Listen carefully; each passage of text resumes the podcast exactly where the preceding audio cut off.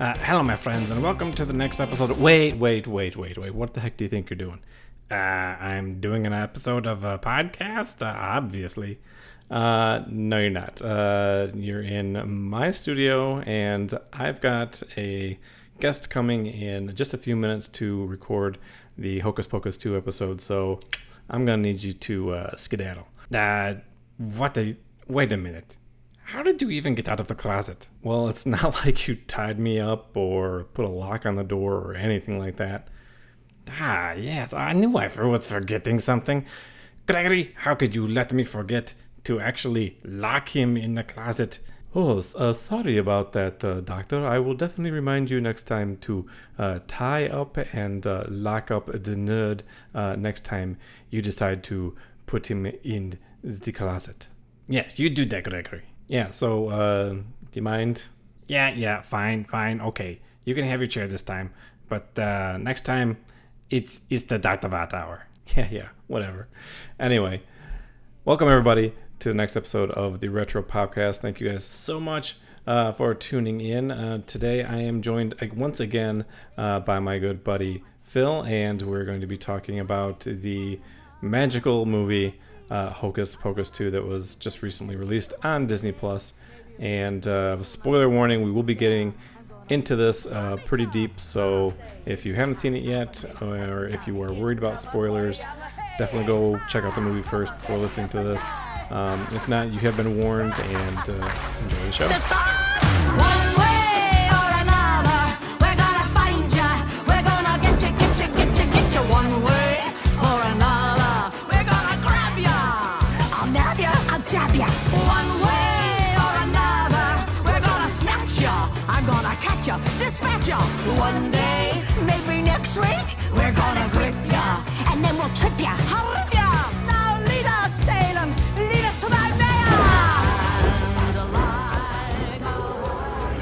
So yeah, I know we talked uh, briefly this morning um, after you watched it over the weekend, right? Yeah. Yeah, Yeah. I, I watched it last night. Yeah, You watched Sunday it last night, so it's it's super fresh in your mind too. Very much. Yeah. Oh, yeah. Uh, yeah. So, um, so yeah, we we both watched this, um, and we both just loved the heck out of it, and we wanted to um, just sit here and you know, you know, spend the time to talk about a movie that uh, a sequel to a movie that's been, you know, loved by many for many, many, many, many, many years, and waiting for a sequel, and it, it's finally, finally happened. Uh, Hocus Pocus.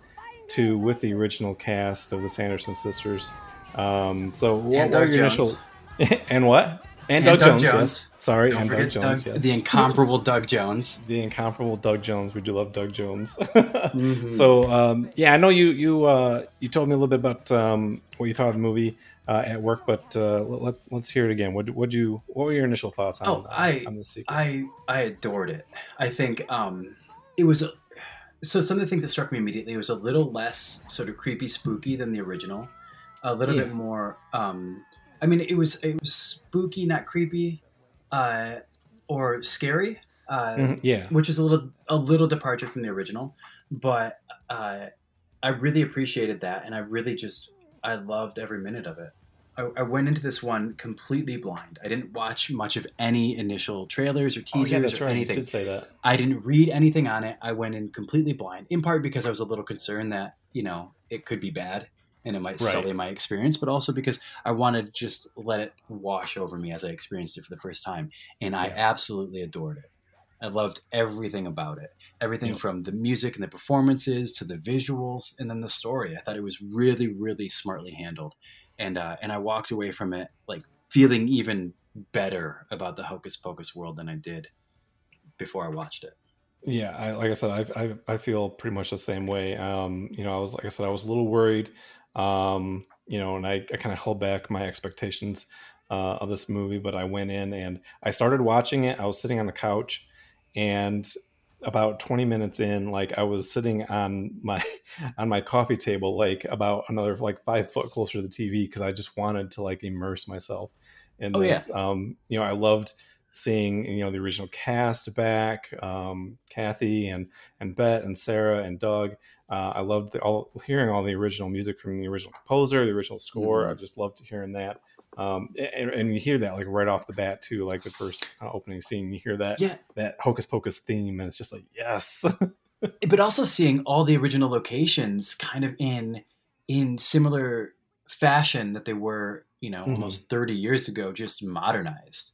yeah, Whether it's the Sanderson sisters' little hut home or the Mhm. the woods or, or Salem as a whole, you get to see all of that as you did back then, but just you know, 30 years later. And I Right, think they did yeah. a really great job of carrying that all through. It didn't feel like this is a completely different environment. right. You know, I was um, concerned with that too. It's like, are they going to like completely redesign their um, their house? Um, the Mhm. graveyard you know the graveyard scenes you know that it didn't quite um, have the same feel as the first one but i mean it was it was on location which was great Um, Exactly. yeah. Of the set pieces that they- they built you know there was like i can't even count how many times i i don't think i saw a green screen except for like maybe some flying scenes like um, when they're in the woods you can tell Right. there's like trees in the background with just and lights I, and I've got to say that I think that's one of the biggest departures from the original film. The original film Mhm. was mostly shot on the Disney sound stages, and you can tell looking Mhm. back now, uh, watching it again, you can see that some of the uh, environments feel really flat, and that's because they were shot on a Mhm. sound stage. So the Yeah. very last sequence in the woods, you can tell if you're looking right that it was shot in a sound stage. Just wasn't outdoors on location. right Whereas a lot of this second film was shot on location, and it breathes a lot more warmth and life to the whole thing, which I really liked.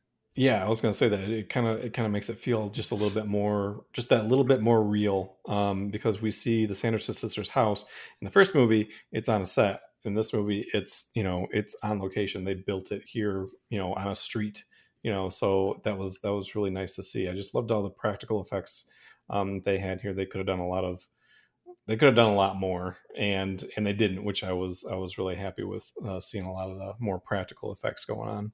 Yeah, absolutely. Yeah. Um, so one of the things that um, I was excited to see was, and, I- and I was really happy with, um, that the the beginning, um, our our beginning shots um, to the movie. You know, we have that that lovely origin story of the Sanderson sisters, and um, and just seeing how they um, how they were as as kids and like what led them to be um, the little whippersnappers that uh, they became to be uh, later in life, and um, seeing these three young actresses just, I mean, I kept seeing um, all these posts on Twitter that uh, uh, they understood the assignment, Yeah, and I really love 100%. that little. I really love that little phrase because they really did understand their assignments, and and they just they just really pulled off their characters great, and it was love. I just loved seeing um, them as use and just you know being great sisters to each other. You know, Yeah. squabble a little bit, but you love each other. I mean, it's it's Well, yeah, and it does such a great job of uh, of kind of aligning as a viewer, aligning us with the Sanderson sisters a little bit because they're evil, right? They sacrifice children, they want to take over Salem and do terrible things. right. But given their backstory and learning more about them and their history, you kind of feel for them a little bit. And I think they do a really Yeah. great job in those first few minutes of, of hmm you know, you learn that uh, their parents are dead. It's just them and Yeah. old timey Salem trying to survive, and Yeah. uh, and you kind of feel for them a little bit. And then you've got the entire town coming after them because hmm of uh, uh, their little hijinks and their attitudes, Yeah. and uh, and they're being literally driven out of an old timey town. right. And you kind of feel for that, you know? I love how they, they didn't pull any punches when they're trying to like depict this era too, because um, young Winifred, I mean, like, how old is she? You know, being Yeah. depicted at the beginning of this, and the mayor is yeah. talking, yeah, and the mayor is talking about mar- marrying her off to one of the other villagers, and it's like, excuse me, Yeah. what? Yeah, oh, yeah, so, kind yeah, of they- wild. yeah, they they definitely didn't pull any punches uh, when I came to that, which I was I was pretty happy about. Um, The mayor, just- by the just- way, played by Tony Hale. who? Tony Hale. Oh, the mayor. Yeah, Yeah, you talked about that earlier. Yes, I just loved just it. loved it. I loved it.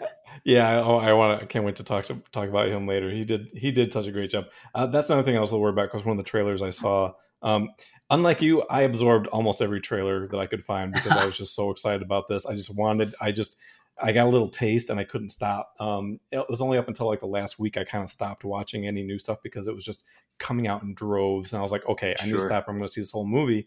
Um, but when I saw like some footage of the mayor, I was like, ah, they're trying to throw some you know comedic relief in there. But um, the scenes that he were in that he was in um, was great. I really did. I really did enjoy seeing him.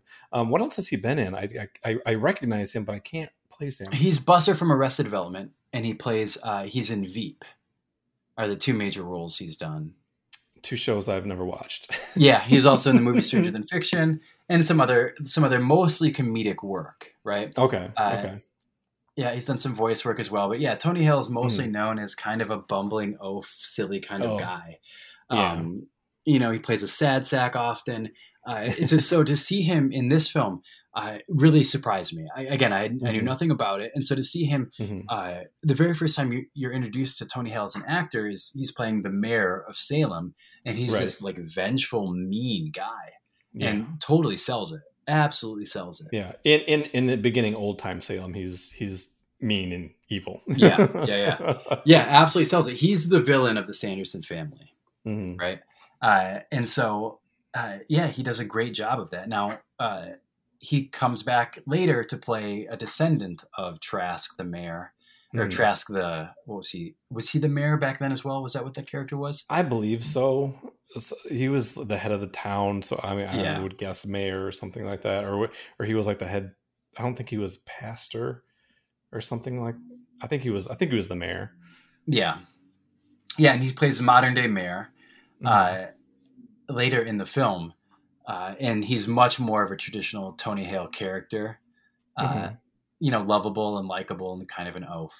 But uh, Yeah. I, I felt like a really great addition to the whole thing. He didn't need as much attention as uh, as they could have given him. Reverend. He was the Reverend. Reverend, that's right, Reverend you. Mm-hmm. Trask. That's what he was. I do have the IMDb's pulled up. I just just gotta glance over real quick. so Reverend Yeah, so- Trask. Yeah. We get this we get this brief story of how the Sanderson sisters become the Sanderson witches. Mhm. uh, in this one little beautiful moment. And there was one thing that I thought was really interesting in that moment. They they run into the uh, to the woods, the forbidden woods, and then Mhm. uh, they run into a witch. And this witch Yes. is carrying a book, Mhm. and uh, she's going to eat them until Mhm. she steps too close and smells them. And then Yes. through that, she decides that oh, there's there's something to you. You're unique right. and it is in that moment that she decides to pass on her witchcraft through book to the Mm. Sanderson sisters to start their own familial coven. Right. Uh, and I thought, you know, the idea that it's not just any child or any individual that can become a witch, but rather somebody Mm. who is of a certain character or holds a certain or possesses a certain power right. that's capable of becoming a witch. Yeah, I was a little I was a little confused at this one because um, through the teaser trailers, I was like, "Is this their like? Is this their mother?" I didn't think this could be their mother, and um, obviously, it's not their biological mother um, in the movie that we do find out. Um, but like, what I was really curious about is like, she has this book of very powerful spells, and she just hands it over. And again like i see like okay she sees something in this in this child and she wants to help help her become you know a full-fledged witch um like herself. But she's just like here you go. Here's my book. Enjoy. Do whatever you want with. And i assume they never see her again. I mean she turns into leaves right? She turns, Yeah, yeah. I don't think love uh, she's part. never she's never brought up again. Um, right. but you know i think what she she makes she leaves a little line before she parts with the sanderson sisters and says something along the lines of um, you know you have your your sisters it's so wonderful Mhm. to see and Yes. uh, and that's a line that's mirrored at the end of the film but Mhm. she mentions that she lost her coven she says salem isn't what it used to be and Right. she lost her coven presumably through the salem witch trials right that's what you're led to believe Eh, i think we'll touch back on that later It's fair, very fair. But Yeah. what I got from that though is that uh, the reason she's passing this on is because she has no coven to share this knowledge with. right, right. She no longer needs the book for her own witchcraft, True, so she, knows passes it along.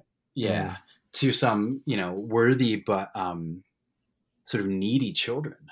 yeah You because know, like she's what are they basically giving them. The, oh, go ahead.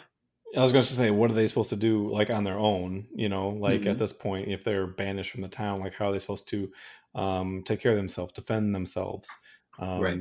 feed themselves? What other little children? I guess I don't know. Yeah, yeah. What is it? Wait, so what is a child to a 16 year old then? How young do they have to go when the soul matters? exactly, exactly. so I did, I did love um, the Mother Witch, um, played by Hannah Waddingham. Um, now Hannah Waddingham, like she nailed this. Like she was another one that like understood the assignment here, Oh, yeah. and I did not recognize her from anything either. Um, but she was, but I saw a lot of people like um, really giving praise to um, to her and uh, and her uh, depiction of uh, this mother witch. Yeah, she's just, she comes with a lot of power and gravitas that, uh, that you can't help but take note. Yeah, and you know you see that reflected in the young actresses as they sort of like just soak in everything that she's saying Mhm. you know she definitely commands every attention when she's Yeah. on screen yeah, yeah. She did. I mean, just her facial expressions when she like gets up and she grabs you know young Sarah and she's about you know about to force that potion down her throat. You know, she's got her like right there, and then when she when she's smelling Winifred, and I mean, she was just she was all in. Man. She's Mhm, like, this is mhm. this is how we're doing this. well and i mean we keep we keep bringing this back uh this idea that the actors really went hard at this and i think if they hadn't i think this movie wouldn't have felt as uh, comfortable or as, as connected to the original as it did i think i- because everybody just committed to their roles even the young girls who played the young sanderson sisters. I mean yeah, the young winifred has those big false teeth. The Yeah. young i mean then you've got the the slouched mouth and the really bubbly like they just Yeah. they took the essence of all those characters and really Mhm. embodied it as such young actresses. And it, it plays really natural. It doesn't feel forced. It doesn't like no. i kept looking uh uncontrollably looking for slips right? Looking for a slip in in their portrayal of these characters and none of them prov- provided that they just they they lived in those characters and it Mm-hmm. Yeah. felt great because i think you know reaching back we're 30 years beyond and now you're Mhm. pulling in young actresses to try to play these characters at a younger age it could feel really cheap and cheesy and just kind of miss but yeah. it works so well I feel like they almost had to have been fans in some way or Sure. another. like if they went out and fought and fought, they went out and sought young fans of this movie Sure. to nail these parts because because they sure did. You know, like I'll, I'll say it again for the umpteenth time. Um, I love this. I love the phrase. You know, they they understood the assignment. And they they really did. So yeah, and one of the things with this opening sequence as a whole that I really appreciated is a, really great opening sequence of any film sets the tone for the entire film, Yeah. right? And this this had a little bit of everything that we needed to understand what we're about to experience.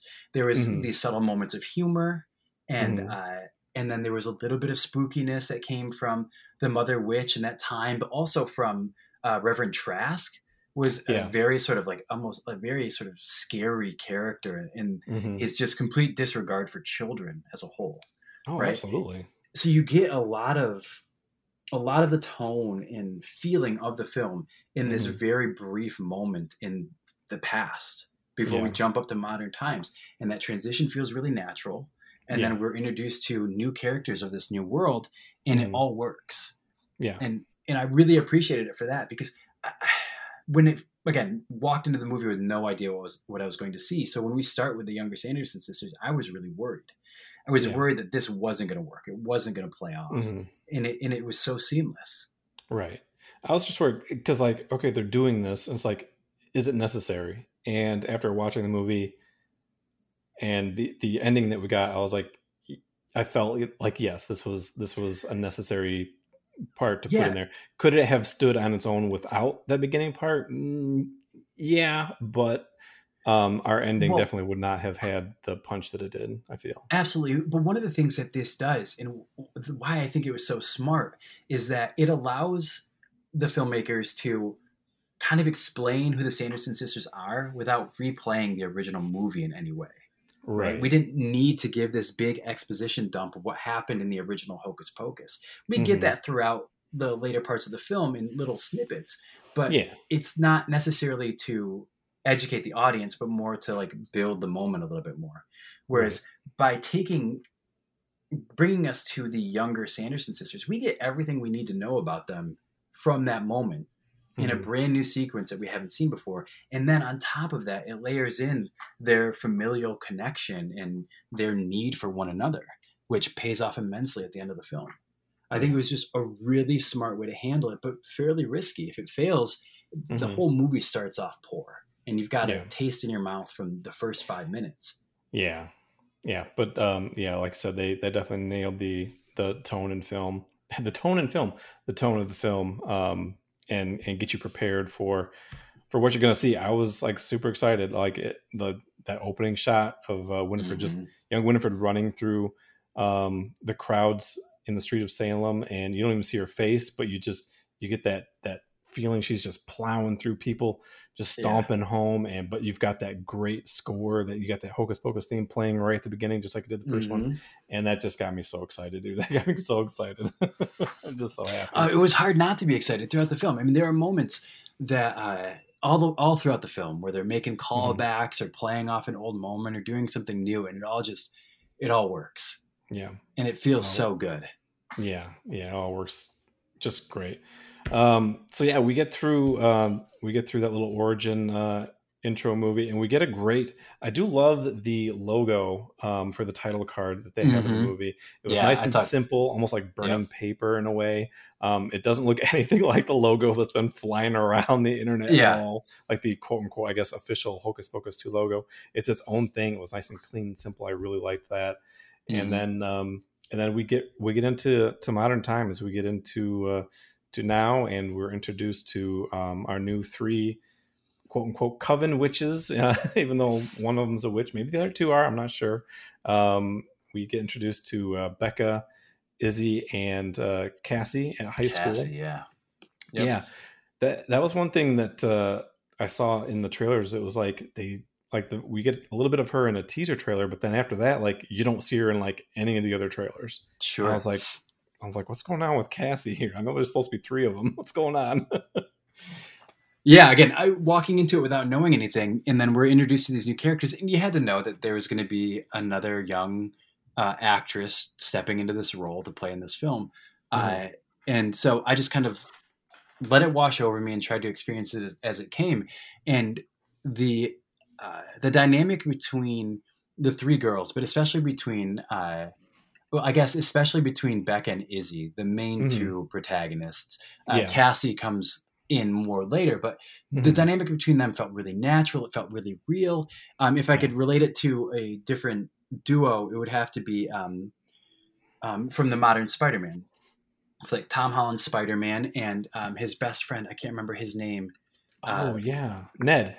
Ned. Yes. Yes. Exactly. Yeah. How did I Ned pull that out of my? Wow. Okay. impressed, and I'm, I appreciate it. Yeah, Yeah. It, it very much feels like that, where you have um, these two characters who are both capable in their own rights, kind of playing off of each other. right. Uh, and they have a bit of humor, a lot of heart. Um, they have a shared history, which you feel. It feels real, yeah. right? It feels like these girls have known each other for a really long time. Yeah, um, because they they mention like um, uh, so Beck and Izzy are just getting out of class or getting out of school, and um, they're talking about what they're doing that night. And and Cassie comes up, hey, what are you guys doing? And, and they're just like, well, the same thing we do every night, uh, Pinky. You know, Mhm, trying to take over the world. Um, you know, mentioning like, you know, we're gonna watch uh, scary movies and then go do our seance in the woods like we do every Halloween. yeah, and since so we were know- five. Right, since they were five years old, so you know that they, you know, these three girls have been together for a very long time. They're they're they're besties, um, so they have that history. It's not like they just, it's not like, hey, I just came to a new school, like in the you know in the first movie. You know, you've got Right. um, you've got uh, gosh, I can't think of, um, you got Max um, coming into like a new school, so you get that you know that trope, Right, And, and we don't have that in this one, which I think is is kind of refreshing. Oh, absolutely. I kind of thought that's what I thought that's what they were going to do. Um, kind yeah, of, I, and I thought so didn't. too. Yeah, so like expectation wise, it, I went into this thinking we were gonna it was gonna be sort of a remake sequel, right? Where they're Right, gonna bring right. it into a modern audience by Mhm. kind of redoing what they had done. But they they Yeah. they made the really wise choice of of writing something fresh and something new. These characters Yeah. have lived in Salem their whole lives. And Right. they know the sto- the history of Salem. They know the history of the Sanderson sisters, and to some degree, they know the rumors of what Mhm. happened in the fall of '93. Right? Right. None of them were obviously alive back then, and, and most of they they claim that most of what they know is is rumor and hearsay of the Sanderson sisters returning. Um, Right. but they're aware of all of this, and they're aware of witchcraft to the point where they were doing seances in the in the Forbidden Woods at five years old. Right. You know. his parents are letting their five yeah, we never we only meet one of them. really meet one of them, and I think uh, he's proof positive that they're not that That's- attentive. That's very You know? true. Tony Hale Yeah. allow Mayor uh, Mayor Trask allows his his young sixteen year old daughter to throw a party at his house while he's in town. You know, it's not even as though uh, he's out of town. well, I thought he didn't know about the party. He didn't. That's the thing. He didn't know about Right. the party that was taking place at his house, some ten Yeah. minutes away from where he was going to be for the whole You night. can go hang out in the woods in the middle of the night at five years old with your friends, Right. but don't you dare have a party at home. yeah, uh huh, uh huh. These are the things that matter in Salem. exactly. Yeah, So, so we're introduced to uh, the dynamic between the three girls. Um, Cassie has been kind of outcast a little bit, um, yeah, partially of her own uh, volition because you know, she has a boyfriend now, and and going off and doing other things um, with with his friends, and and, that, and that's something real too. That's something that really happens um, Sure. in high school. You know, somebody meets somebody, and you don't hang out enough, and you might have you know a little hard feelings towards them. So that's where like you know Becca's has some kind of hard feelings towards Cassie, and Izzy's kind of like you know come on, you know, you know we've all been friends. You know she's kind of the uh, um, Jiminy Cricket here. You know the yeah. the the uh, thoughtful voice in in Becca's ear, but uh, Mhm. she's still you know still kind of just uh, just a little miffed that uh, you know she's off doing other things as opposed to you know sticking together like they've been doing since they yeah, were and I think I, I, another modern approach to that whole dynamic, and that that I mean, at this point, it's a trope, right? Mhm. Uh, but the way that it's played in this film is that neither of the girls really made poor choices. It was just really a breakdown in communication. Each of them felt like Yeah. the other one was pushing them away. Um, Mhm. And, you know, at some point they both reckoned with those choices later in the film, but I thought that was really uh, real. You know, it Yeah. wasn't like, you know, Cassie just says, I got Mike now, so deuces, guys, I'm out. You know, Deuces. okay. she was like well she was Yeah. like you know but like in in traditional like movies of of the 90s and early 2000s you would have gotten Right. that. she would have been You like can't sit with us. You know, it's not Yeah. that. uh-huh i'm cool now because i'm dating the the football player right. and you're right, doing seances in the woods so see you later ladies Right. Right. yeah but Exactly. in this one you know it's just two girls who are growing up and and trying to navigate you know increasingly challenging relationships Mhm. uh and you know unsuccessfully Right. Uh, but it, because of that, there isn't a whole lot to get over either, right? So when it Mhm. happens quickly towards the middle end of the film, it Mhm. feels okay, right? Yeah. Had it been a huge blow up and fallout, you would have needed more time and more energy, like given to their makeup, their resolution, but you didn't need that. Right. And I think Cassie and her boyfriend had only been together for like what? What did they say? Like three months? I think. Yeah, something, Something like like that. that. it's So, it was like within that year. So it's like Yeah. it's not like it's been like forever since they've been hanging out and stuff like that. yeah, but a smart choice. And can I just Yeah, speak yeah. about Mike for a moment? I loved Mike. Let's talk I about love- Mike. I, I, Mike was Mike is uh, there's a moment where uh, Winifred calls him. Uh, we just got lucky. We found the town dunce as they're chasing him on their brooms down the street, and uh, and it was just such a perfect line for him because he is just an utter dunce, and it's Mhm. totally out of ignorance and naivete. He's not like malicious. Right. His No. digs at the other characters aren't mean spirited. It's just Yeah. and he admits to his own ignorance. He said, "I thought that was Yeah. just you know, I thought that's just how you in- interacted with people."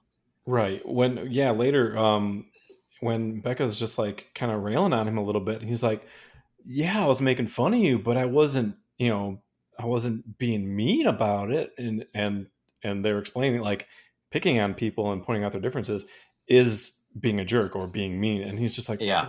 What? And just like totally Well, and then he has that totally great line of, "There's a lot of people I have to apologize to." Oh yeah, I did like that. I like that too. That was nice. so Mike, just- I think I- was.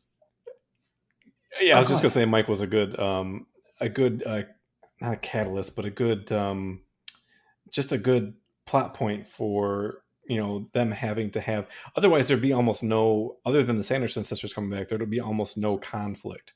So Right. you're getting almost like a little bit of a B, you know, B A and a hundred half percent. story. there. Yeah, and he's he's the the driver, the wedge Mhm. between Cassie and her friends that helps play off Yeah. later in the film.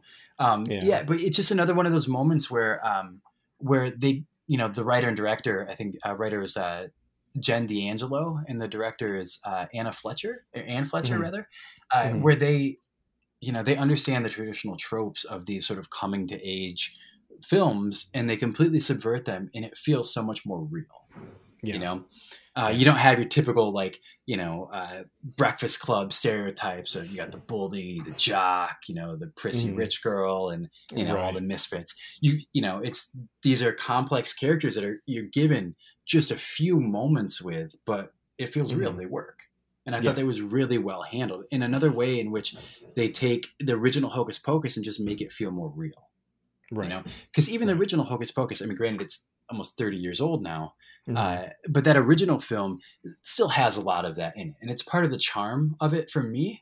yeah. But I was really happy to see them move away from it because I don't think it'd play as well in 2022. I don't think it would because you know in the first one you know we've got we've got our two bullies. You know we Mhm. got Ice and um, oh yeah, oh yeah, uh, er- Ernie Ice and Uh-huh. Jay, um, and and yeah, I just don't feel like that would just. I just don't think that would work. Um, no, I don't think so either. Like this, this day, unless the only time I could see that working in a movie now is if it was like a spoof movie. Yeah, right, I just don't see exactly. that working. Yeah, But something that takes itself seriously, like this movie does, it, Yes. you know, you, you can't run those again. And so No. I thought it was a really smart way to handle this. There are no like absolute villains in this film.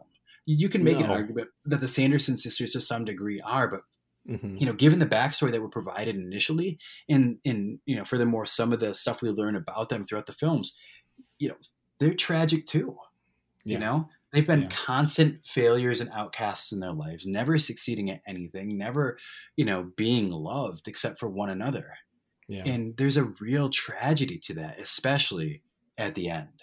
oh yeah. Yeah. And uh, and it's a hard pill to swallow. You you do feel for them. You don't want them to be successful, but at the same time, you don't Mhm. want them to just absolutely fail. Yeah, because while I'm watching this and and and having seen the intro part and and feeling for them a little bit, and you're like, okay, well they have to go away somehow at the end of this movie. Mhm. Like, like what are they gonna do?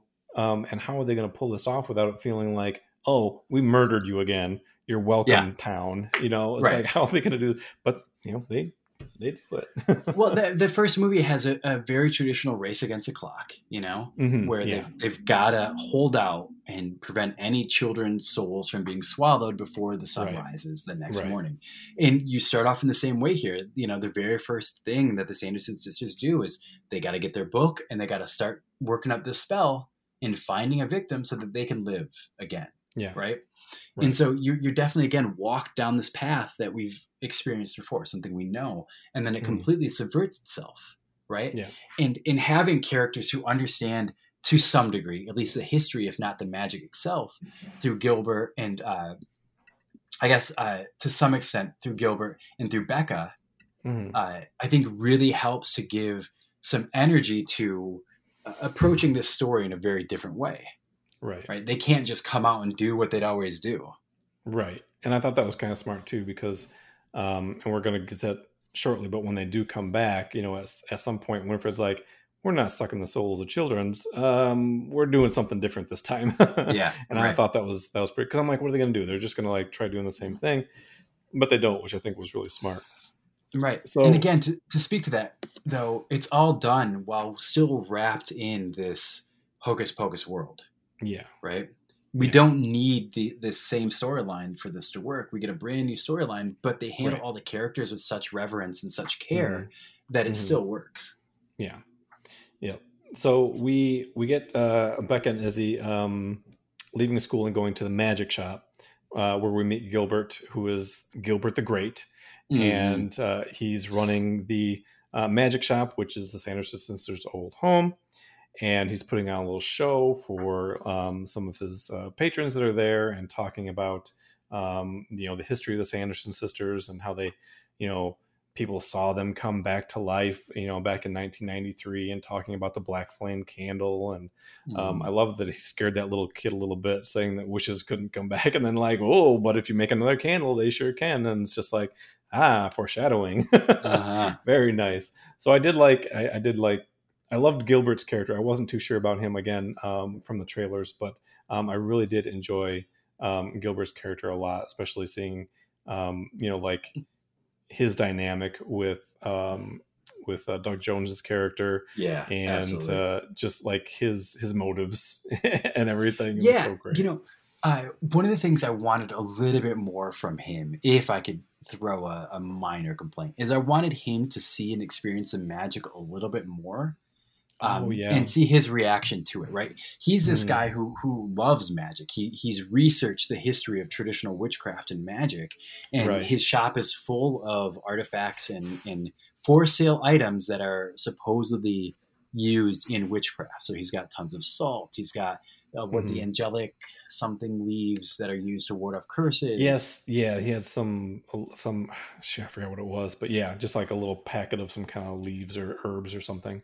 Yeah, and he's got all this stuff. He knows magic. He Mm-hmm. understands witchcraft. Um, and so I wanted to see him kind of encounter that a little bit more, right? Yeah. And and see his reaction to it because I think it'd be really great because he both loves it and is terrified of it. Right. And what I mean, yeah. And he just as a character, he's so great too. Yeah, I, I did love the fact that you know he did get to meet them, and which was which was which was nice. I did Mhm. love that that little part. Um, so uh, so Becca and Izzy um, talk to Gilbert, and um, they they buy a couple little things here and there, but then he ends up uh, gifting Becca a nasty looking homemade candle. Um, does not say it's a black flame candle, but um, gives it to her, and they're just like, "Eh, thanks," because the thing looks Yeah. like it was made by, you know, I don't know, a- Childish a- hands. a dung beetle or something like Yeah. that, just rolled up together. Just it's just lumpy old nasty thing. Yeah, it's terrible. He does tell them that he's imbued strong magic into it. Oh, did he say that? Okay. Yeah, because he's giving it to them for their seance. He knows their history. They Mm. stop in every year to Right. pick up the things that they need for their little Mhm. uh, seance in the woods. And so, given that, Yeah. and her 16th birthday, he provides Mm-hmm. her this gift of this this magic candle that's imbued with all this power. Yeah. He says, and the girls Yeah. shrug it off and say thank you to the ugly Right. candle, and they they take off Yeah. to the woods. Yeah, and then he mentions, you know, like they say on the witch's 16th birthday is when a witch gets their powers, and it's like, Mhm. um, how do you know that? but he's definitely been studying up since uh, since 1993. Oh yeah, um, so so I think we jump. We don't go straight to the woods from here, do we? Because I know there's a class scene where they're in class. the class scene happens before they leave. From there, they run into Oh. Mayor Traske, who's Oh, setting up for the night's festivities. He hands a bunch of flyers for them for the upcoming uh, That's right. mayoral election. He explains that Yes. C's Candies is coming back with their Right. magical uh, apple caramel apples, and he's so Yes. hyped for it. Yes. Um, you know, and then he also mentions uh, the relationship between Cassie and Becca and Izzy without Yeah. really knowing that things aren't going well. Right. Oh, you got you girls are going back out there again. Oh yeah, yeah, yeah. You know. Mhm. Yeah. Um, and it was it was kind of neat, but also kind of weird that the mayor is so I don't want to say close, but like so personable with like these teenagers. you know, Yeah, but like, it's you know, they, but oh, they've been oh, oh, that's friends his daughter for it's yeah. Cassie's dad. That's right. Duh. They probably yeah. He's known them since they were like five, right? Oh, oh my! How did I not? Okay, like I Yeah, knew yeah. that was Cassie's dad, but for some reason I was just like, watch this movie. I'm like, why is he messing around with these teenagers? Duh, because he's Cassie's Right. dad. Oh my gosh! Sorry, So at this everybody. moment- That's my bad. I'm, I'm going to move on, Jay, to save your. just move show. on. Just just Uh, keep it going. Just I'm not. Even So from this moment, though, we know that uh, Cassie's throwing a party where Becca Yes. and Izzy were not invited. Becca and Izzy are going to move forward with their traditional uh, birthday plans on Halloween, Yes. Um, and Cassie's not going to be part of it.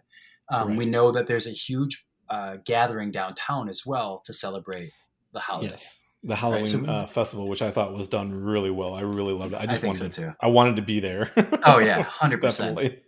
and uh yeah and so we we know like so as a viewer you get the understanding okay there's a lot coming together and we know the sanderson sisters are coming back because that's the Mhm. movie right but now we know that there's a, a party of children yes. uh, the adults are in town you know so we get elements of the original film Mhm. uh, you know the, the adults are in town at this uh, gathering the teenagers are having a party and you've got people in the forbidden woods with a supposedly magic candle looking Yeah. to have a little witchcraft right Yeah. Yeah. so the stage is set for all the problems you can imagine. Right. I love it. Um, yeah.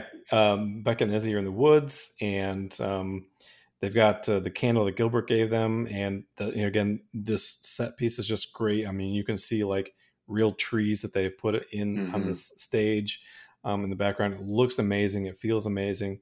Um, they do a little seance. The the candle's lit. It goes out. It comes back like a sparkly candle, which I thought was just great. They pour some water on it. It goes out and it comes back as a black flame. And they're like, "What's going on here?" And it won't blow out. And we get some rumbling, and the earth just splits. And I just love Yeah. that you follow this this earth rumbling split and it like forks into like a devil's pitchfork. I just love Uh-huh. that part. I'm just like, yes. I was like, Yeah. that was so good. And um we get that and I just love how you you it goes black. The screen goes black and you just get these these quick flashes and you but what let me back up just two seconds. What I loved before all that is right when the black flame is lit, like you hear just a little bit of Sarah singing "Come Mhm. Little Children," Mm-hmm. and I just like I was like, oh, and because you heard that a little bit too in the um in the opening uh origin sequence before the Mother Witch showed up, you heard that Right. same song a little bit, and Sarah was kind of drawn to it. So we get that again a little bit here, and then you get these flashes, and you can just kind of see their silhouettes a little bit, and then you know, Kat, Becca and, and Izzy are just like, what's going on? And then and then bam, there they are, and the witches are back, and and they just looked amazing. I just It love it. looks so lost it. good for did. thirty They years really did. older. I mean, Yeah, yeah, you've got Bette. It just, I mean, how old is she now? she's 78, 70, I mean, she- Seventy-eight. I think she's Unreal. Yeah. and she just absolutely crushes it. Yep. Yep. She Just- um let's see. What is okay. IMDb is not nice with ages. Um she was born 45, so Yeah, 76. yeah. I mean, regardless, uh, just, uh, you know, she she's not as lithe as she was 76, thirty years 76, ago. yeah. Sure, right, yeah. right. but she still fully embodies a character. Oh, because she loves it so much. I mean, I know she's played Winifred um, a couple times between the first movie and this um, for like events and for um, uh, for Disney a little bit here and there, and on her own. I think she's like borrowed the costume a couple times um, just to do her own stuff, just because she loved it so much. And yeah, she just she just dived right back in, man. It was Oh, man, so it was great. Yeah. it was so good. But I mean, all of them did too. Kathy and Mhm. Jimmy was is just Mm-hmm. a she's a gift. She does such a great job. There is no one else that I could think of that could deliver those lines and that performance like she does. No. It's just so enjoyable. It's so good. I love her laugh, and I love that she could still, you know, do that that lip thing. But if um, Yeah. I guess there's a thing where, like, I guess she was doing it on the opposite side, and her reasoning was just she's like, I couldn't do it on that side anymore, Oh wow. so she just had to switch switch sides. and the reasoning that they kind of gave, like in the movie, you know, she gets slapped, so they say that it just kind of like slapped it to the other Slapped side, it. which I thought was great. totally Great worked. I didn't even notice, to be honest.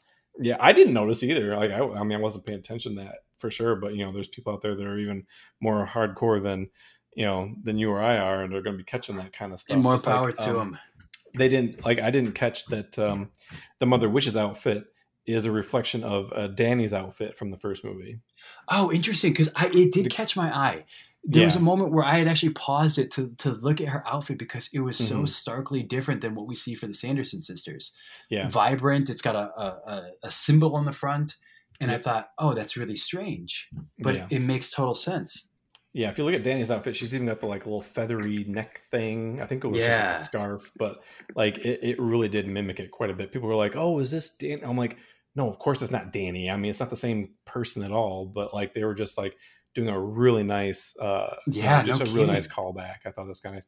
And also, if you look at the hairstyles of uh, Becca, Izzy, and Cassie, they also reflect the, you know, slightly reflect the hairstyles of um, the Sanderson sisters as well. Oh, sure. Yeah, they tried drawing a lot of parallels between the Mhm. three, and I think it was largely effective. Yeah, it was very nice. I, I went back and looked at like the hair. I'm like, because Becca's hair is kind of like Winifred's, kind of up a little bit, Mhm. and then Izzy's is um is kind of, you know she's got like a little I think a ponytail or something in the back that kind of sticks up. yeah, And, she's got um, a, Becca- a top knot ponytail. Yep, yep. And then and then uh, Cassie's just got the long, you know, straight blonde, Blonde hair, hair. like uh, Yeah. like Sarah. So yeah, that was that was really cool. so yeah, we get the we get the Sanderson sisters. They are back and um, they're dancing around. They're all happy. And um, this this is one thing. If I had like any kind of uh, not a complaint, but just like anything to say about the movie was just like this part here. They start singing and dancing like Yeah, to their immediately out the gate. Yeah, Right. And I'm like, well, okay, I understand the musical performance later in the movie and in the first one. You know, they're, they're, they're casting a spell and putting it on somebody. But to just have music playing and then for them to be singing like that, I was just like, eh. I was a little worried about that. I, and I was like, I hope they don't like do this like multiple times in the movie because I yeah, didn't really want yeah, to see sure. that.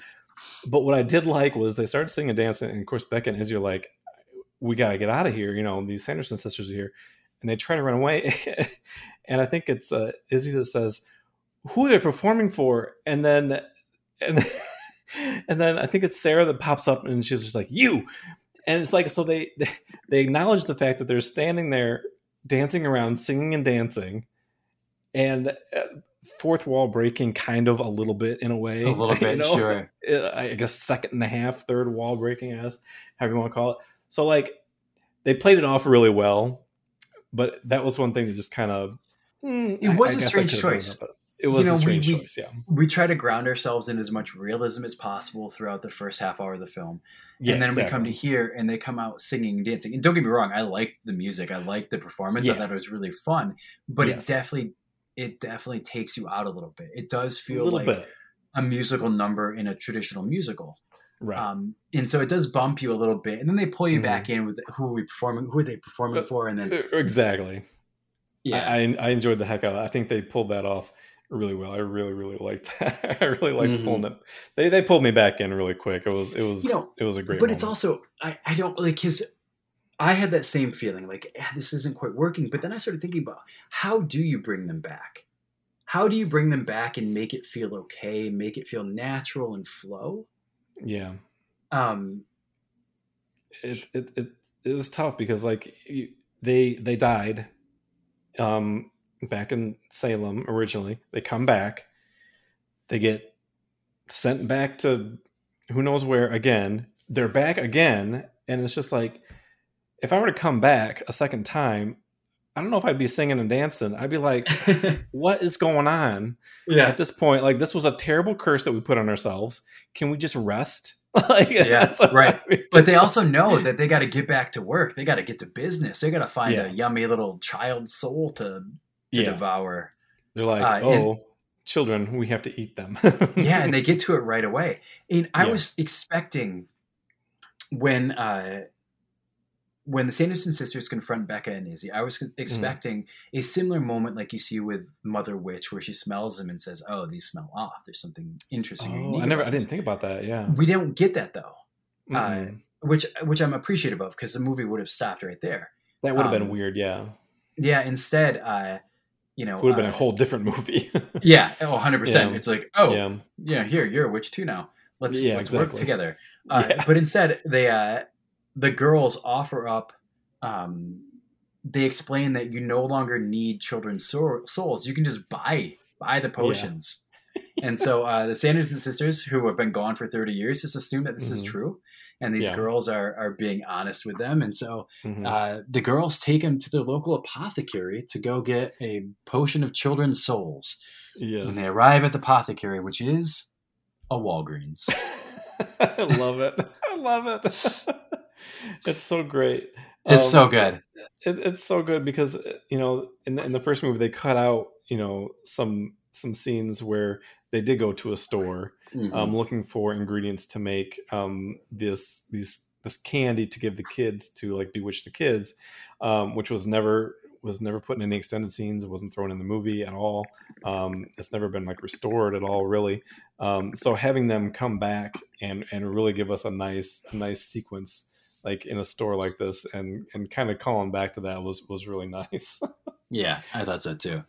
Um, Yeah, and we we learn here that uh, in that moment that uh, Becca and Izzy specifically are um, they have their heads about them. You know, they're not Yeah. going to run away in fear. Uh, they confront the Sanderson sister, sisters in many moments throughout the film and stand tall against them, which I Mhm. thought was a really interesting take too. You get Dani doing that a little bit in the original, um, Yeah. but now the same kind of force and confidence that you see out of these two. I mean, they Right. sell the bit that you can just buy these things. They sell it hard, and then they actually Yeah. walk the Sanderson sisters to Walgreens, hoping to delay them long enough for the sun to Mhm. rise. Yeah, I like um I like that you're seeing you're seeing the Sanderson sisters being being tricked again for the umpteenth time by teenagers again, um, and they're like, okay, they're eating these lotions and stuff. We're gonna we're gonna skedaddle, and they turn around and leave. And again, Kathy Najimy pops up. Boo! Where you going? Mhm. Like, no, no, no, Mm-hmm. no. You're with us. I'm gonna eat you later. So it's like, even though th- it shows them being a little absent headed in some of these Mhm. things, um, they still pull you back a little bit and show that they are still like a force to be to be Yeah. dealt with, a force to Yeah, reckoned there is. They have something to them. There is magic about them. You know, yeah, uh, Mhm. there are a couple moments throughout the film where they just appear in space. Right. Uh, I love that. I love because they didn't do that in the first film. and I love that they did Right. it here. right, some real practical magic. Right. Yeah. Yeah. and then from there, uh, after they after they learn that the lotions that they're drinking are not uh, actual life restorative potions, yeah. uh, they demand the girls take them to go find Book. yes. And uh, and one thing we didn't mention is that uh, Book is displayed prominently, uh, sort of uh, chained or wrapped down to a pedestal covered in glass in the original house owned Mm-hmm. Yeah. by Gilbert. Mhm. um and uh and so it's it is book which is to me was baffling like Yeah. you've got this human flesh covered book sitting on display for anyone to view right? Right. with the idea that this is a potentially incredibly dangerous witchcraft book yeah. and And he knows just- that too. you oh yeah he's just putting it out there for tourism Right. I, I do want to go back uh, a little bit because there was a great callback um, when they first, um, when the Sanderson sisters first come back. Winifred is just like calls out to Book, and she doesn't see the light beacon. So then Mhm. she asks, um, uh, um, Winifred, Sarah, and Mary. She asks Mary, "Hey, help me out. Where was Book last?" And then Mary references, "Oh, we were in our house. We were in the cottage." Um, there are boys in in cages, so I Mhm. love that they call back to to uh, Ice and Jay Ice and Jay, yeah. being being imprisoned in their house. I did I did love that. I was like, yeah, it's just little little tiny hints, you know, just Yeah. just those little tiny peppered peppered in there. I really enjoyed. yeah it was really well done Yeah. So so back into the apothecary, um, and uh, yeah, the fact that he's got, I, I love the little the little cage that is around Mhm. Book's eye, Mhm. not just strapped down. He's got the eye the eye strap like the eye is going to eat somebody. yeah It's yeah they leave it open just in case just just in case. You never know. Yeah. And so they get to their home, and the girls find that it looks similar, but nothing like what it used to be. You know, Sarah's like special rat tails are gone, the cobwebs are dusted off. Book Yeah. is there, and at Yeah. their presence, Book wakens up, and uh, and Gilbert, who is still at the shop, Mhm. uh, sees the Sanderson sisters come in, and uh, there's a moment where he realizes that what he's done works, and Right. he admits to them that he was the one. He provided them the candle intentionally Yeah. because he wanted to bring them back. Right. Um, I And- think I think. No, wait a minute. So when does does that not happen? Well, okay, so so what happens is um, uh, Becca and Izzy uh, actually, when they're still in Walgreens, um, the Sanderson sisters are trying to get them, and they get some salt, and Yeah. they spread the salt. And Winifred tries to zap them, and it backfires and blows up a TV. And they're distracted for like a few minutes, and that's where Beck and Izzy um, escape. And then they Yes. run to the apothecary, and that's when they bust through the doors, and they're like, "Gilbert, what was in that candle?" Oh, and that's, that's right. when that's when he kind of gives his little exposition of what's going on. He's Mhm. like, "Oh," and then the book, that's when the book comes to life, and he's like, "Oh, it's alive!" And hey, buddy, and they're just like, Yeah. "Are you guys friends? What's going on here?" And that's when he he kind of explains what's going on, and then of course the Sanderson sisters are in tow um, Mhm. because he has taken the book out of the out of his case, opened it, and the big light goes up, and Oh, that's right. That's where So- they How did the Sanderson sisters get to their home from Oh, how did Walgreens? they, um, did they take a taxi or an Uber? no, I can't. no, was uh, it a can't bus? No, it wasn't a Uh, bus. there, there's a bus later, but uh, kind of a trolley. oh, it was Uh, a but- broomstick and uh, Ah, yes. and a Swiffer and And um, what are those things called? I two just- Roombas. two Roombas. Yes, Two Roombas. Roombas. two Roombas. what Oh a bold gosh. choice. Oh, so it was. uh, so Winifred finds a broom that is basically a replica of one she had originally. Right. She jumps on that, and the other sisters say, "But there's only one. Oh, find anything. We we've got to go." And so then we cut to a Swiffer slamming on the concrete into frame, and then I uh, love it. and then uh, and then we get uh, Kathy Najimy come riding out on surfing on two Roombas, and it is wild and amazing all at the same time. It it is glorious. I wasn't sure. I was like, I thought it'd be a little too hokey, but she just she just has so much fun Oh, with she it. owns it so it. hard. And I just oh, love that she her little pets. She, well, I just love that she says broomies. mm-hmm. That she calls them broomies. Like yeah, they're her. They become her familiars. Little familiars. They make little little gurgling sounds like they're alive, like like a little treble or something would. Yeah, she's like noise. Iron Man with her like propulsion jets flying around the sky and two little Yeah. Roombas. Oh my gosh, she's just Oh, it's so good. Oh my gosh, she's like they're And they're, they're misbehaving. She's like They have a mind of their own." they have a mind of their own. She's like yelling at them. Oh, I just loved it. It was Oh, and they're they're recurring characters throughout the film, and uh, and Yeah. yeah. you would think it would be hokey and cheesy and cheap, but it works. It plays Yeah. every time.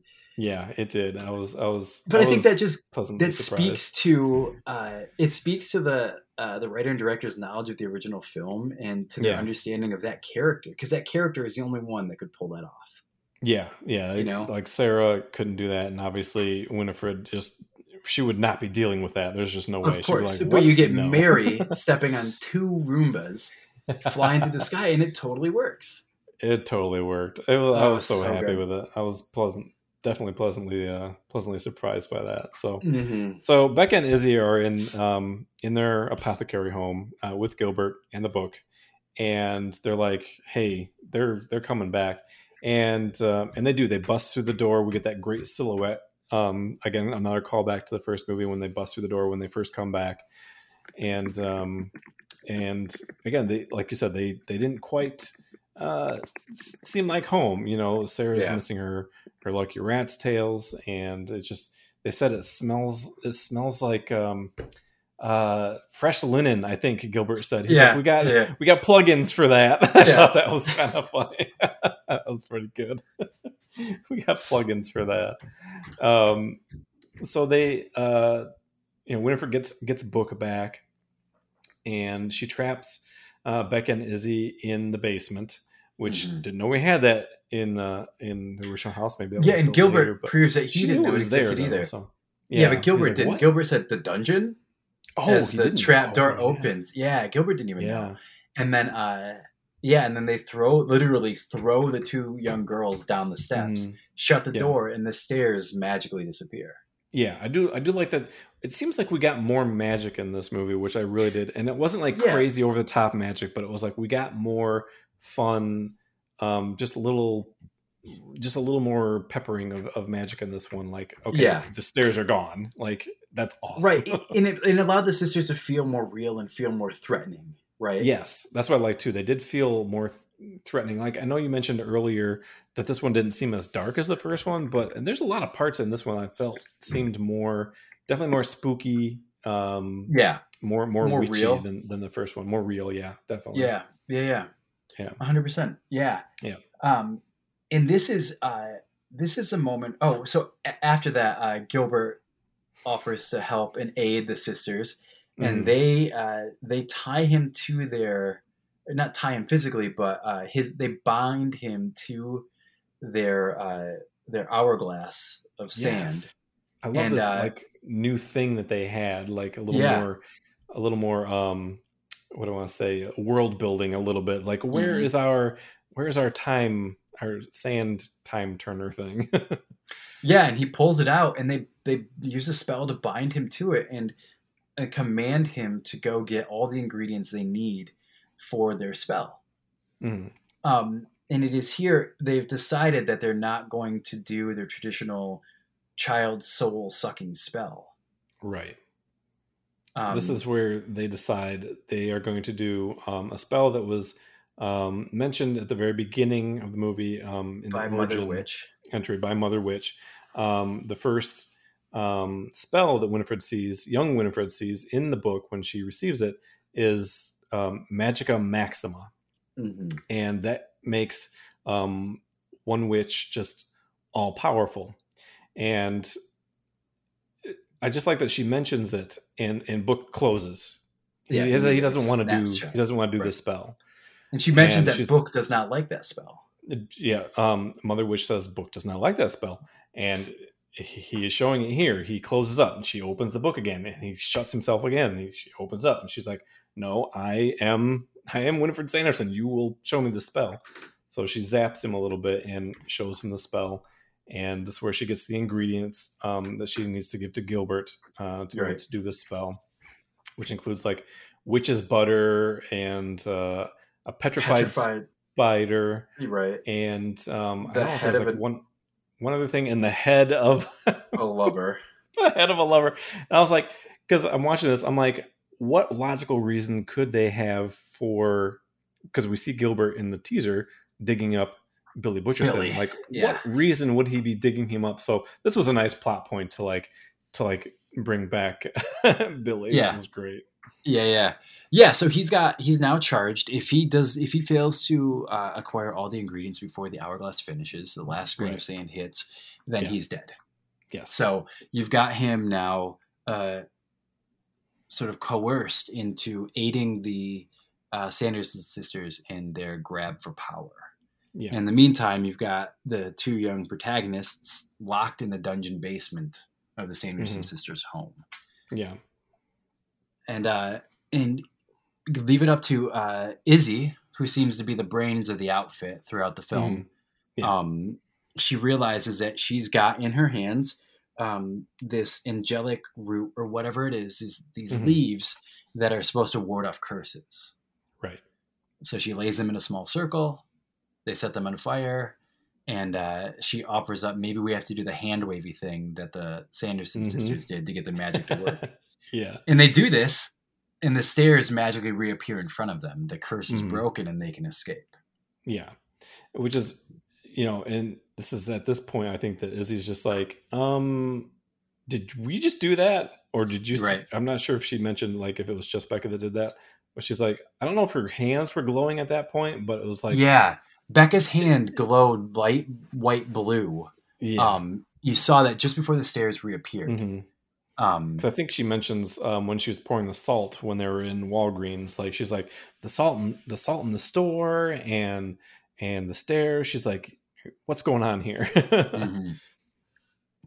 So they get Yeah. out and um, they make the stairs reappear and they get up and they realize that they, you know, they've got to stop what's going on.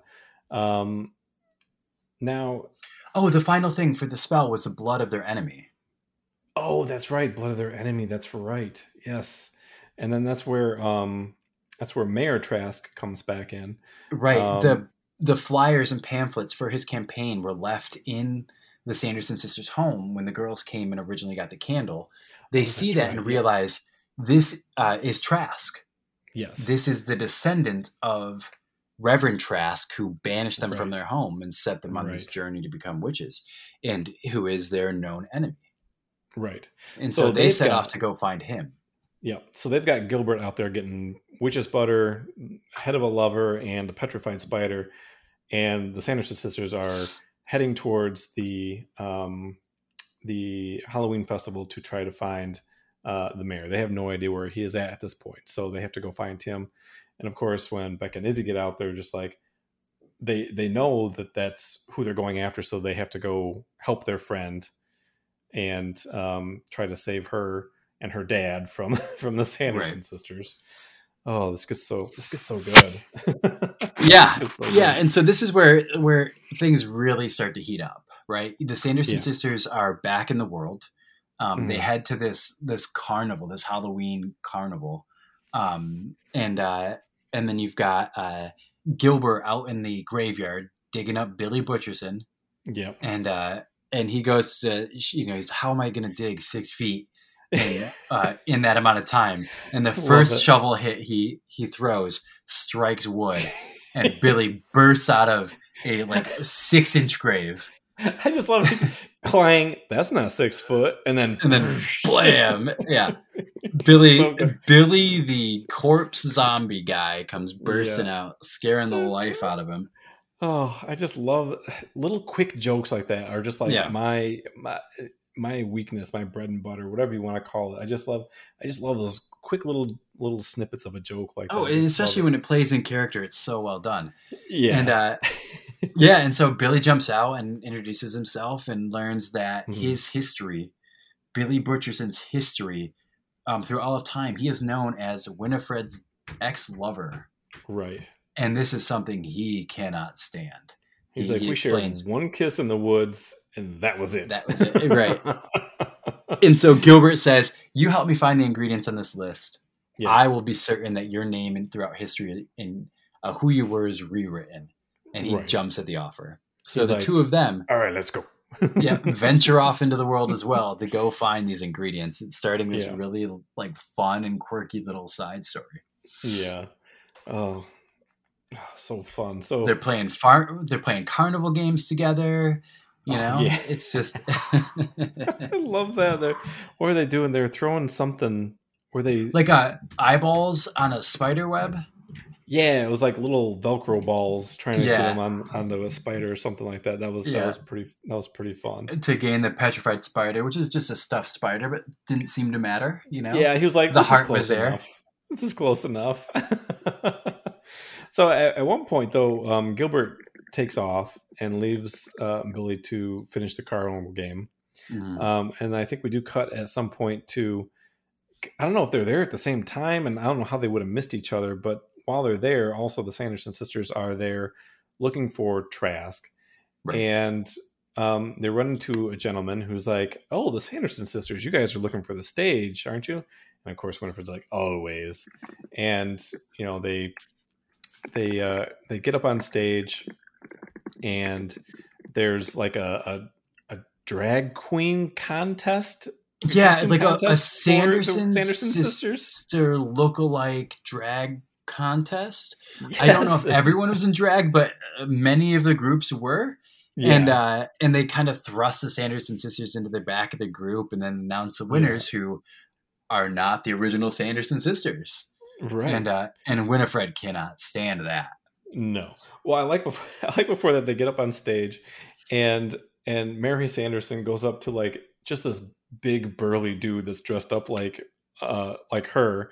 Oh and yeah, she looks and she's just like, I look awesome, and I was just like, oh, that's so great. I just was so great. Oh my gosh. it was so but good. yeah, they they don't they don't win the contest, and of course, like you said, Winifred is like not standing for this, so she tells everybody to get off her stage, get out of here. Mhm. and uh, they're like, "Oh, they're going to perform. They're doing a bit." And uh, she tells the band, you know, try to keep up. And we get a gr- dude. I'm gonna I'm gonna start getting misty eyed again because I don't know why this hit me so hard, but they just start going into a rendition of um, uh, "I'm gonna get you," you know, Mhm. and uh, I'm sorry, I don't know the song that well. I'm not sure if that's what the song's actually called, but Yeah, it Um, starts one way or another. one way or another, I'm gonna get you. Yeah. Um, One way. Yeah. I I don't know the original um uh author of that song. Uh, who? I'm terrible at that stuff. It's okay. Um, One way. I feel like I should know it. Um, Blondie. yeah, it by Blondie? Blondie. Yeah. Um, yeah, by Blondie. Yeah. So Mhm. it's just and it's just great, and it's just I love hearing. Oh yeah, I mean you've got hearing yeah, Bette Midler singing. Uh, just and this is the moment that really sold me on the entire thing. Yeah, right. Mhm. I, I know you you had a, a, a visceral emotional reaction to it. I did. And I really it did. struck me too. This was the moment for me where everything else around me stopped and I just focused on the screen.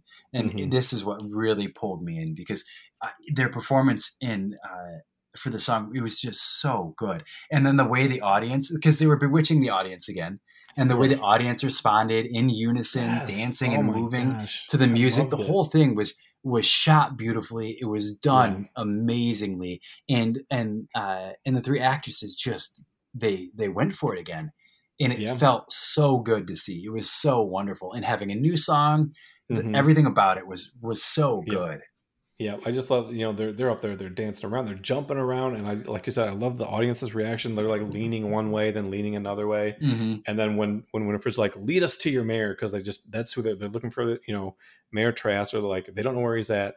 You know, lead us to your mayor. They turn around and they start doing like like a a thriller esque you know Shuffle. slow dance shuffle towards the mayor, and um and the Sanderson sisters take off on their brooms, their broomies, and they're you know flying over top of this this crowd, and they're just like, "Hey, why are you guys going so slow?"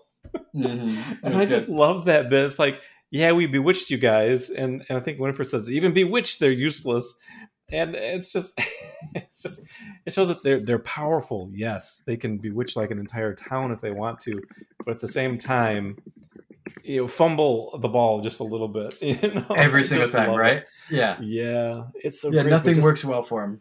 yeah, it just oh, I've watched that scene I don't know how many times at this point, but I just loved seeing everybody shuffle dancing around to that Mhm. song and, and hearing Winifred singing and or Bette singing. Yeah, it's just- it you know, so it's just another moment where you realize the filmmakers really cared.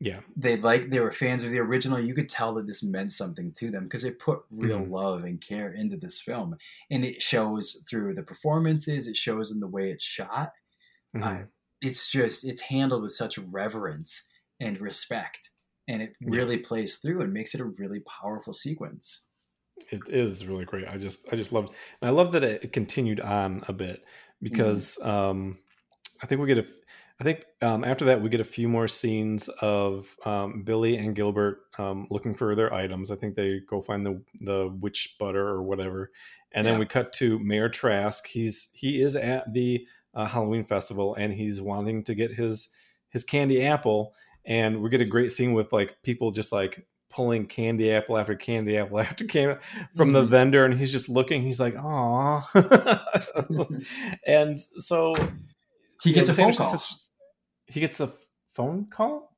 yeah he gets a phone call from becca and izzy as they escape uh, the sanderson sisters home that his daughter is having a party at his house Oh, that's right. That's when they call him. Yeah, that's and right. so he says he says to the people behind him in line, "Please hold my spot. I'll be right back." yeah, and because they actually tried calling. They actually tried calling Cassie first, and she was still kind of upset.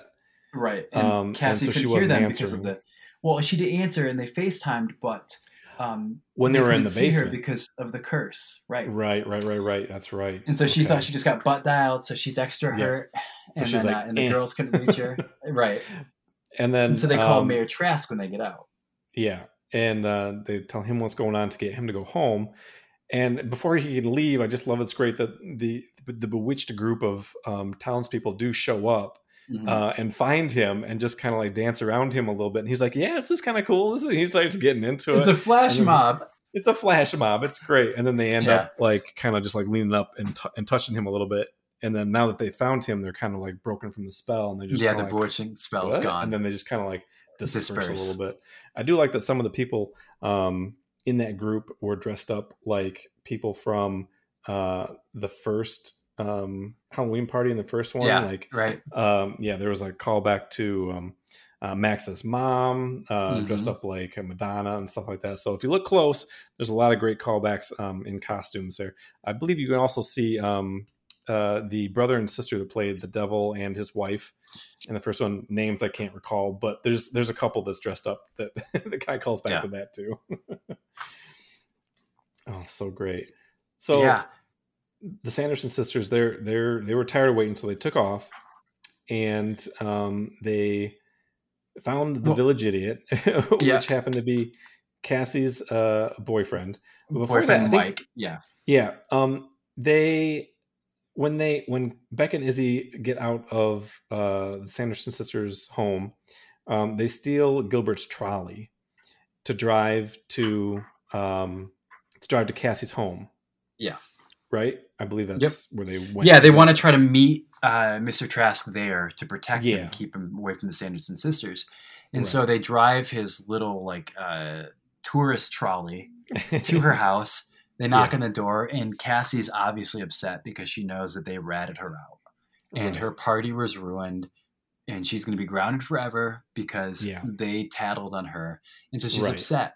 They're trying to explain the situation. The Sanderson sisters are back. She's not Mm-hmm. buying any of it, and then Mike comes running down the center of the street screaming, Good and you see behind him Winnie, Sarah, and Mary flying Yeah. in their broomies coming Yeah. after him. And it's at Yeah. that moment that uh, Cassie realizes, oh, there's something real here. Yeah. The Sanderson sisters land and see that there's another Trask, a young Mhm. daughter Trask, and they don't need to find the Mary any longer because uh, the blood of their enemy exists in her as well. Right. I think I don't think they see that yet because I know the, the girls see. Oh, you know, you're right. Flying, yeah. They, Um, they run and hide from her. they in run the into the house. Yep, they run into the house first, and they kind of just scatter um, because they they bust down the front door of the Trask Mhm. house, and they're like, "Spread out and go find, um, go find the mayor." And so they they go in and they wind up in in the garage at this point, and they're like, "Okay, we see somebody." And uh, the girls trick the Sanderson sisters um, by they need some water, I believe. Um, they need uh, they need a like a, a berry juice, a specific berry juice as Yeah. part of their spell. And uh, Becca holds a water bottle and says, "This is the only type of this berry juice that exists in all of Salem. If you want it, right, you know, stay right there." right, and uh, and they believe her for some reason. Yeah.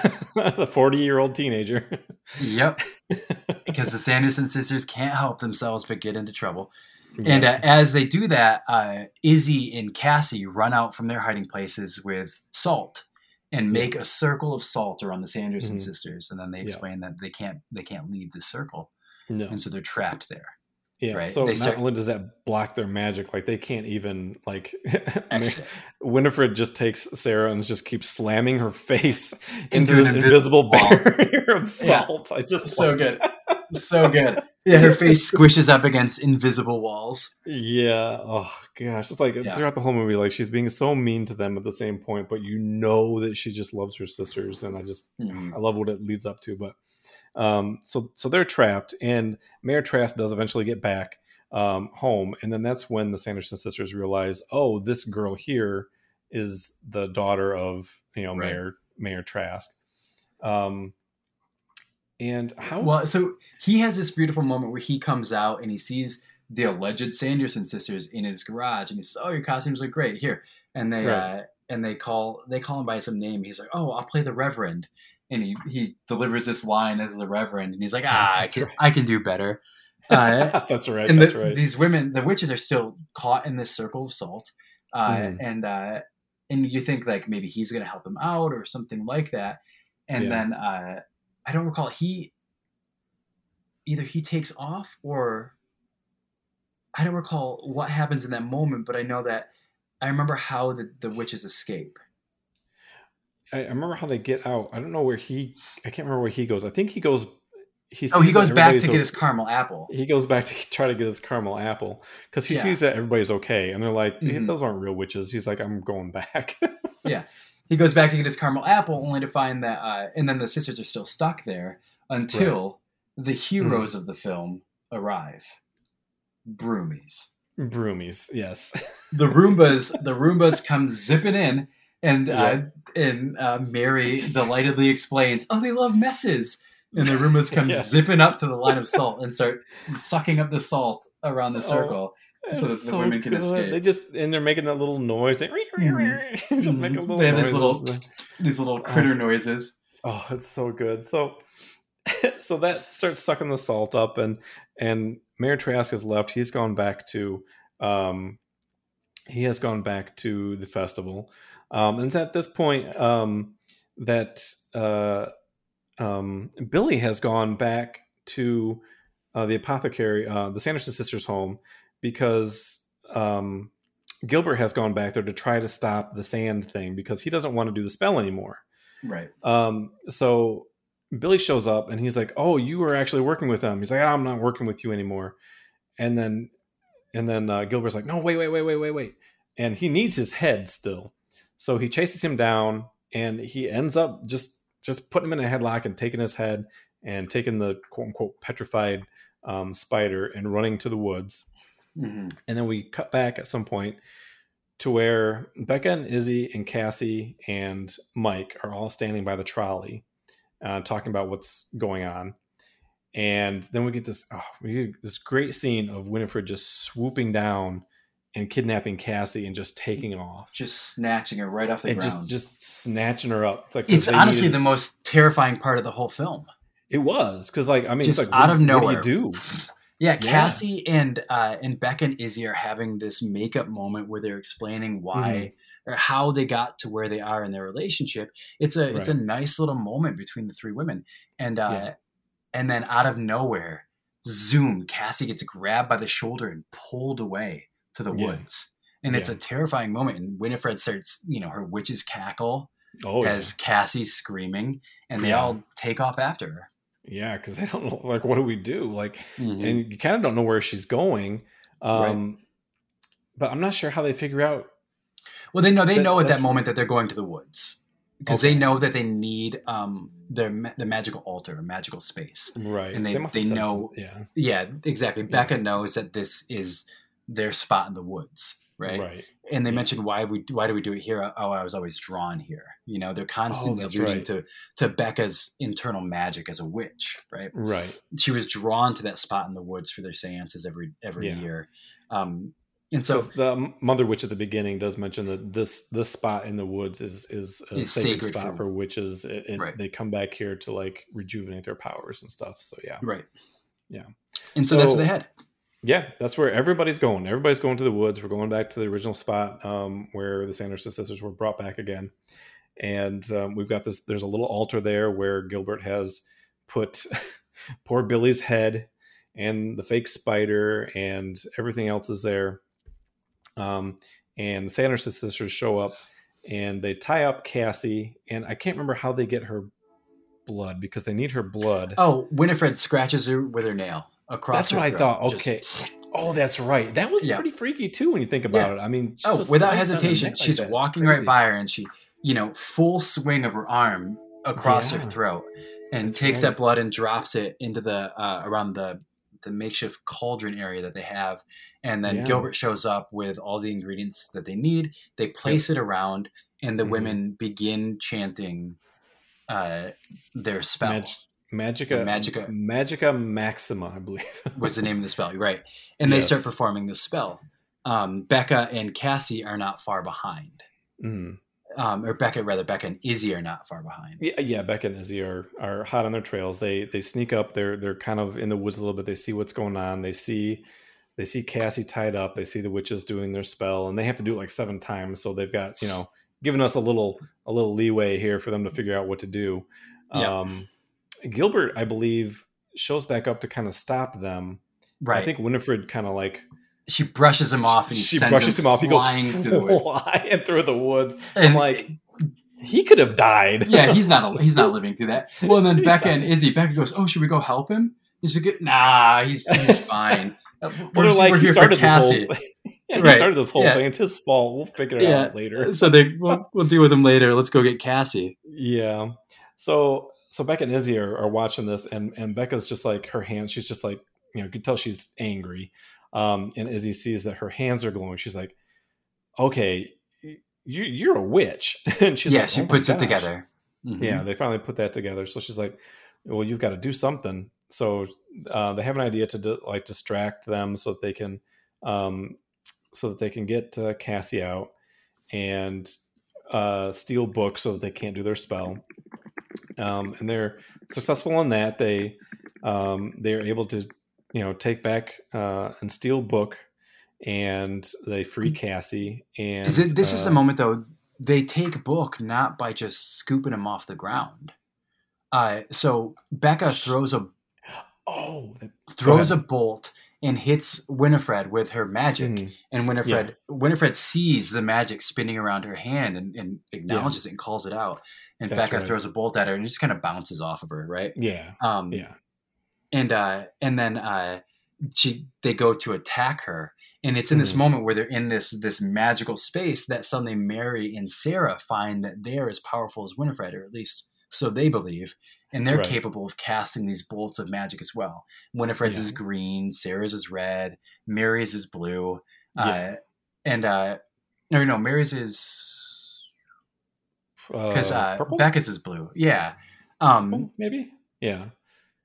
They're, they're, Uh, they're orange. whatever color Right. they are.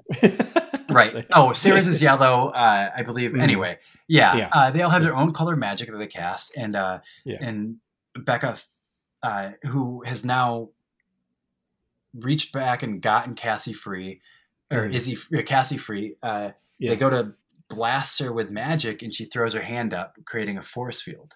While Yeah. all three elder witches start blasting her with their magic, Mhm. um, and uh, they remember reading in the book that Mhm. uh, you know they must share the magic amongst themselves. So the Right. three young teenagers take hands together, and through that Mhm. are capable of pushing back and withstanding the force of uh, the three elder witches. Right? Right.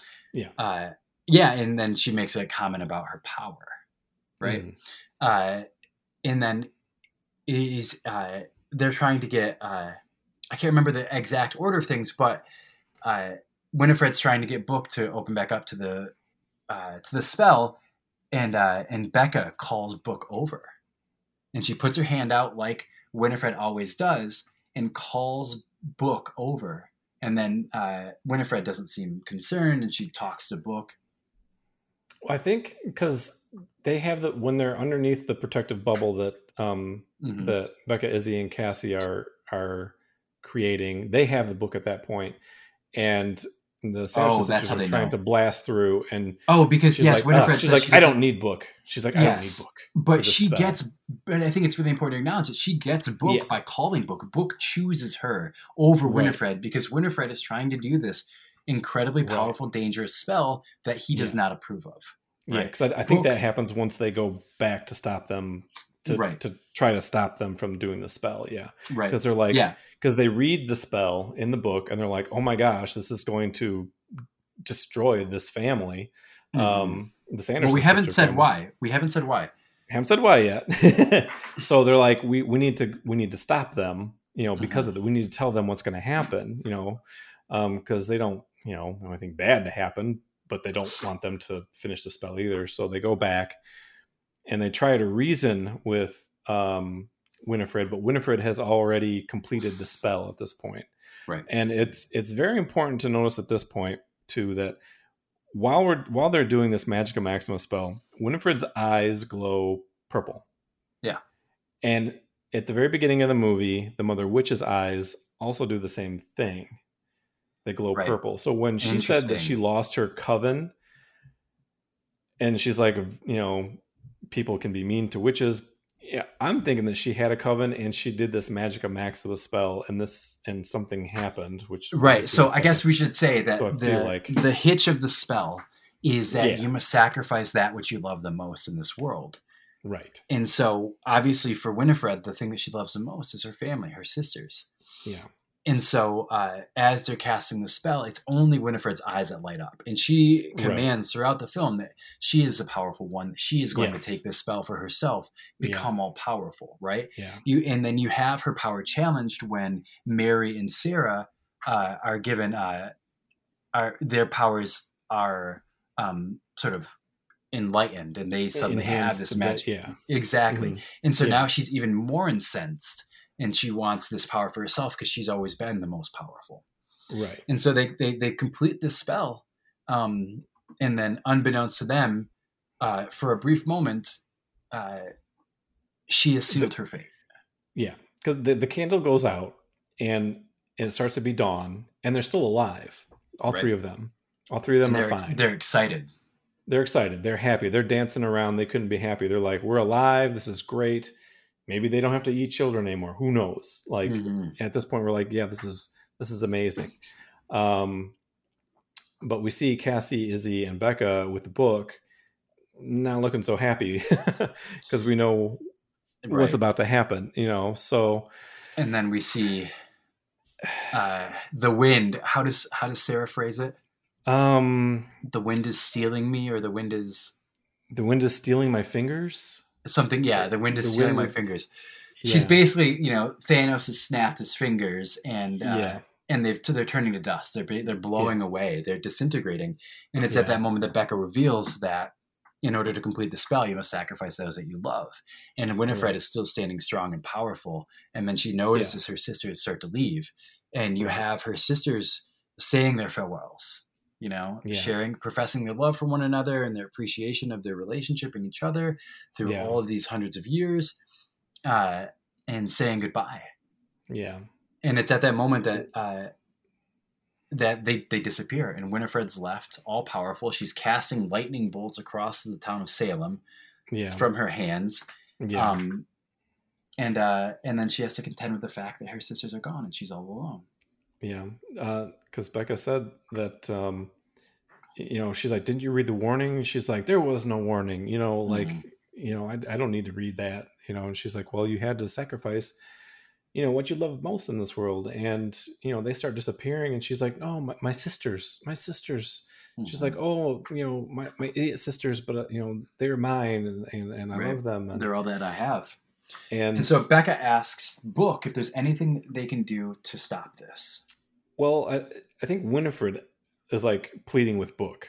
Oh, because yes, Becca's got Becca's like holding the book like to her chest, like pretty pretty tight.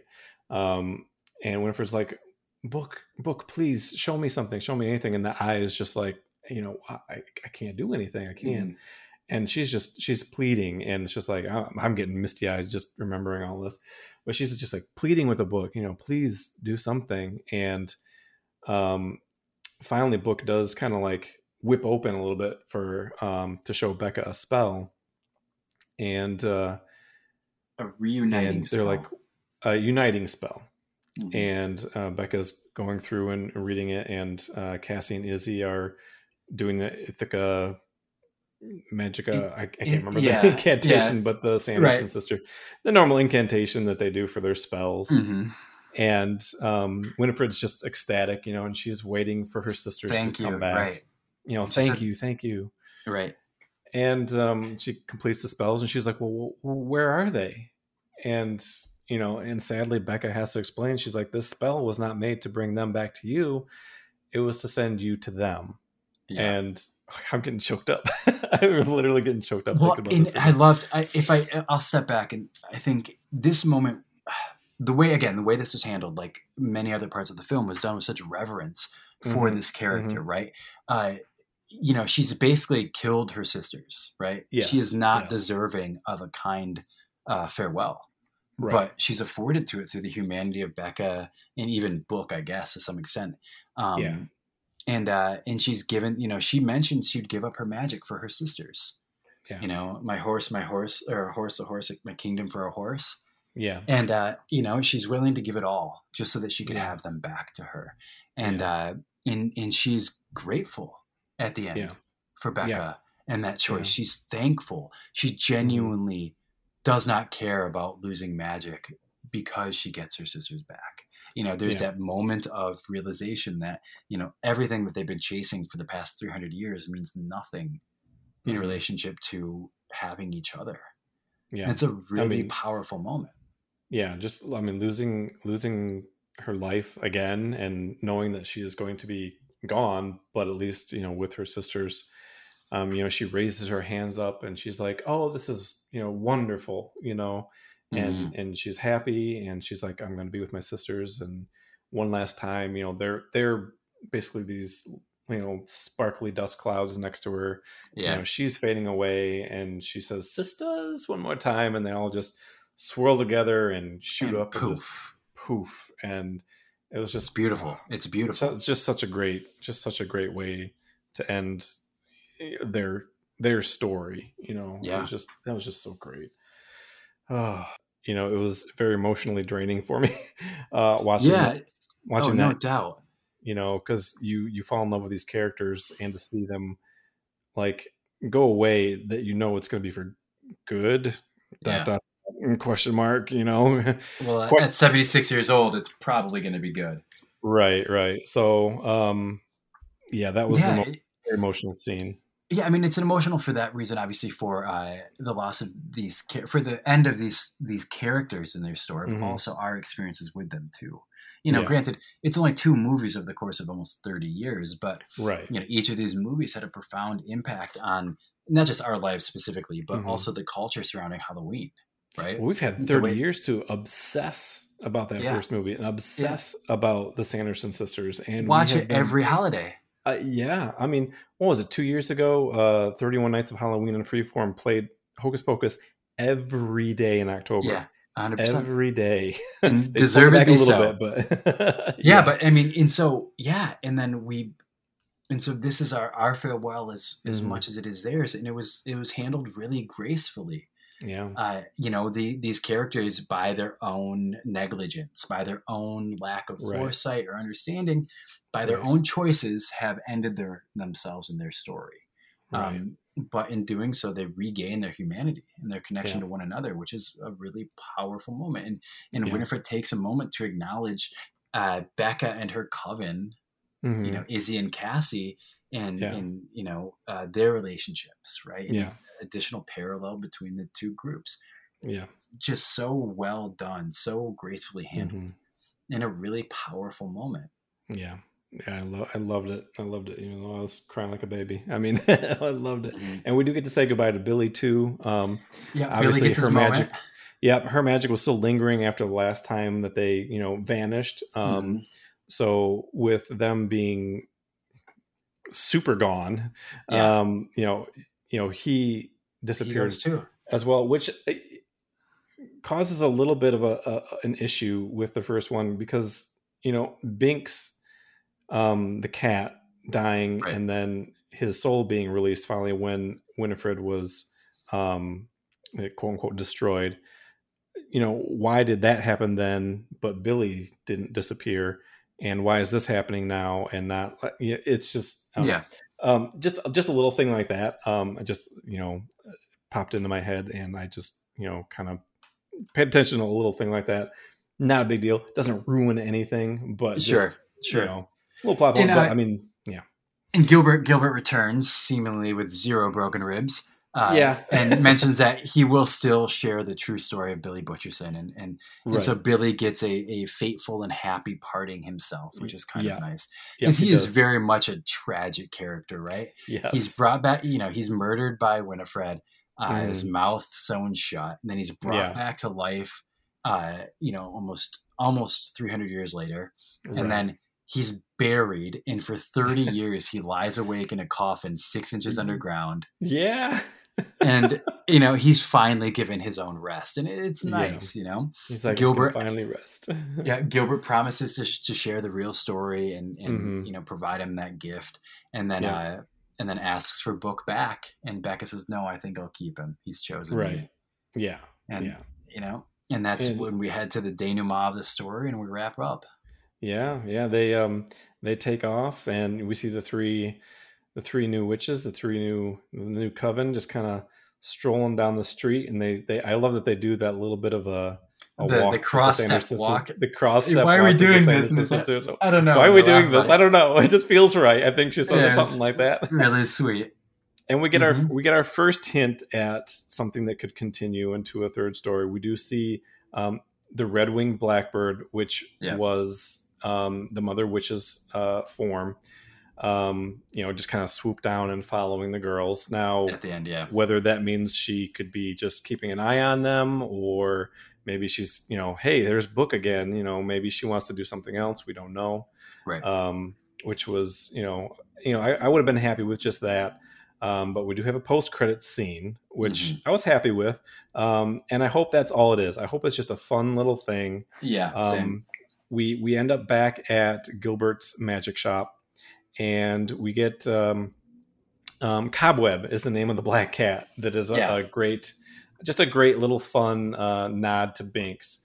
And uh, Cobweb jumps on the shelf um, next to a box that uh, says um, uh, BF candle number two in some way, BFC or something like that. Uh, Right. Number two to indicate that there is another black, Black flame, flame candle, which. I have issues with. I hope it's just a great nod um, because uh, I'll just say this and then I'll let you uh, have your point and then we can end this uh, two hour long podcast. Um, I don't want to see another Hocus Yeah, Pocus I think I don't want to see another one with with the Sanderson sisters. right. I, I don't want to see Winifred, Mary, or Sarah back. They're the way that they ended this is is perfect, and for them to be Mhm. brought back again would lessen the impact that this movie's ending had. Oh, it would I I absolutely don't want undercut it. I don't want that. at all. Same, same. Especially because you know the the sisters have regained humanity to an extent and found their the true uh, their true value in one another, right? Yeah, Uh, and you would undermine that completely to bring them back unless they were Mm-hmm. brought back in in a different capacity. But even still, it feels cheap. right. I yeah, want. I could um, see if they if they were if they were brought back, like if they did it, if they ended this movie in a way where it's like, yeah, I could see him coming back. If they were brought back, I would want them to see them brought back in like um in a protagonist role. Yeah, or as a mentor role. yeah, exactly. Yeah, yeah. You know, like maybe I- Mother Witch comes back and she's evil, and they need to bring back the Sanderson sisters to help fight the Mother Witch. Right, you know? because because like Winifred constantly maintains that she's the most powerful witch in the world. right. She's got that. I could see something like that. Yeah, yeah. but Yeah. yeah, I, I feel the same way. They they you know they caught magic in a bottle twice. Uh, what are the chances it's going to happen a third time, especially after the bows have been you know strung across this film? It, it feels complete. The it, the Yeah. story feels done, and I'm content with it. Now, would I Mhm. love to see more of Salem and and this world? Sure, but not in this way. It doesn't work in this way, and and I think we need to allow uh, you know these characters to rest as much as uh, Yes. the movie has done so. You know, Yeah. let them live through these two opportunities, and then if they Right. choose to explore more through Becca casting Izzy, sure, we can yeah. look at something like that and go Mhm. in a different direction. I would Yeah. love to see you know uh, good witches come from Mhm. this, Yeah. um, and explore what that could mean to have Mhm. you know three a coven of three good witches and how they exist in Yeah. this world of witches versus because there is there there is a there's a part um earlier in the movie where um when they're walking up to the Walgreens I think Becca says something about um I forget what word she uses to describe something and Winifred says something along the lines of I think I know her like she, I think we knew that witch coven in Paris or something so there's other there's there is a world Yes. out there there's other covens so you Right. could you could go back and and have a beginning um you know go back to the origin with the original three younger sanderson sisters maybe they run into some witches and you know and then come back to now time and then like maybe Mhm. there's some other bad witches that show up that have Sure. some ties to the sanderson in some way but not bringing them back again You're agreed, agreed, agreed. Yeah. yeah, This movie just felt too complete. yeah absolutely it's they did it and that that's Mhm. that's that's all they needed to do and i i loved it and Yeah, i'm gonna watch it. it's just a great twofer right there back to back um, i'm gonna enjoy it every halloween and Mhm. um, i hope freeform starts playing it on their 31 nights of halloween like i can't see them not doing that but it's a disney plus thing too at the same time so yeah. um but yeah i just oh any any last thoughts uh we've been talking for two hours buddy Oh, I no, I think uh, I loved it. It's it's very much worth anybody who's skeptical, anybody who hasn't experienced any of this. It's very much worth diving into.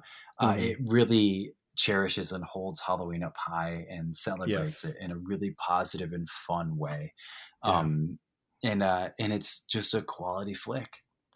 It, it is. It was really great. I um, it held my expectations. It exceeded my expectations.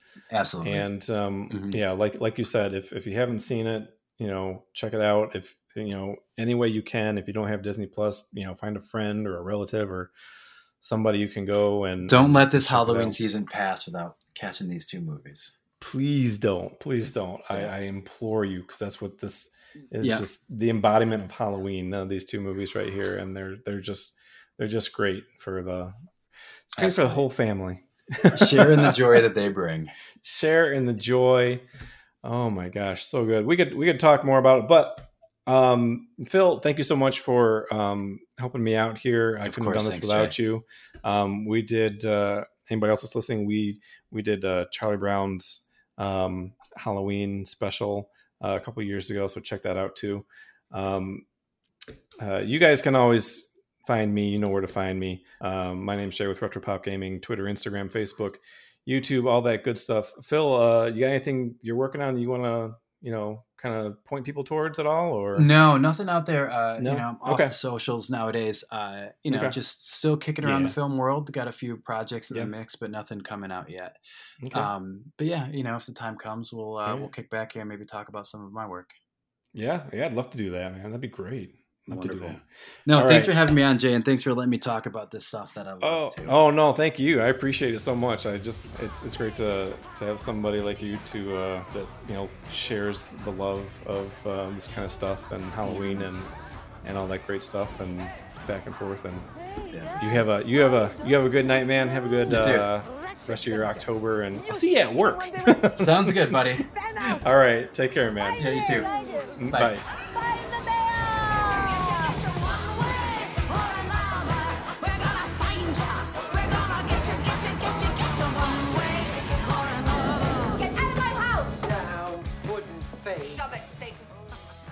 Hey, uh, you know, Gregory, uh, this Hocus Pocus 2 movie was actually uh, pretty good. That uh, nerd had a pretty good idea of doing a show about this. Indeed, Doctor.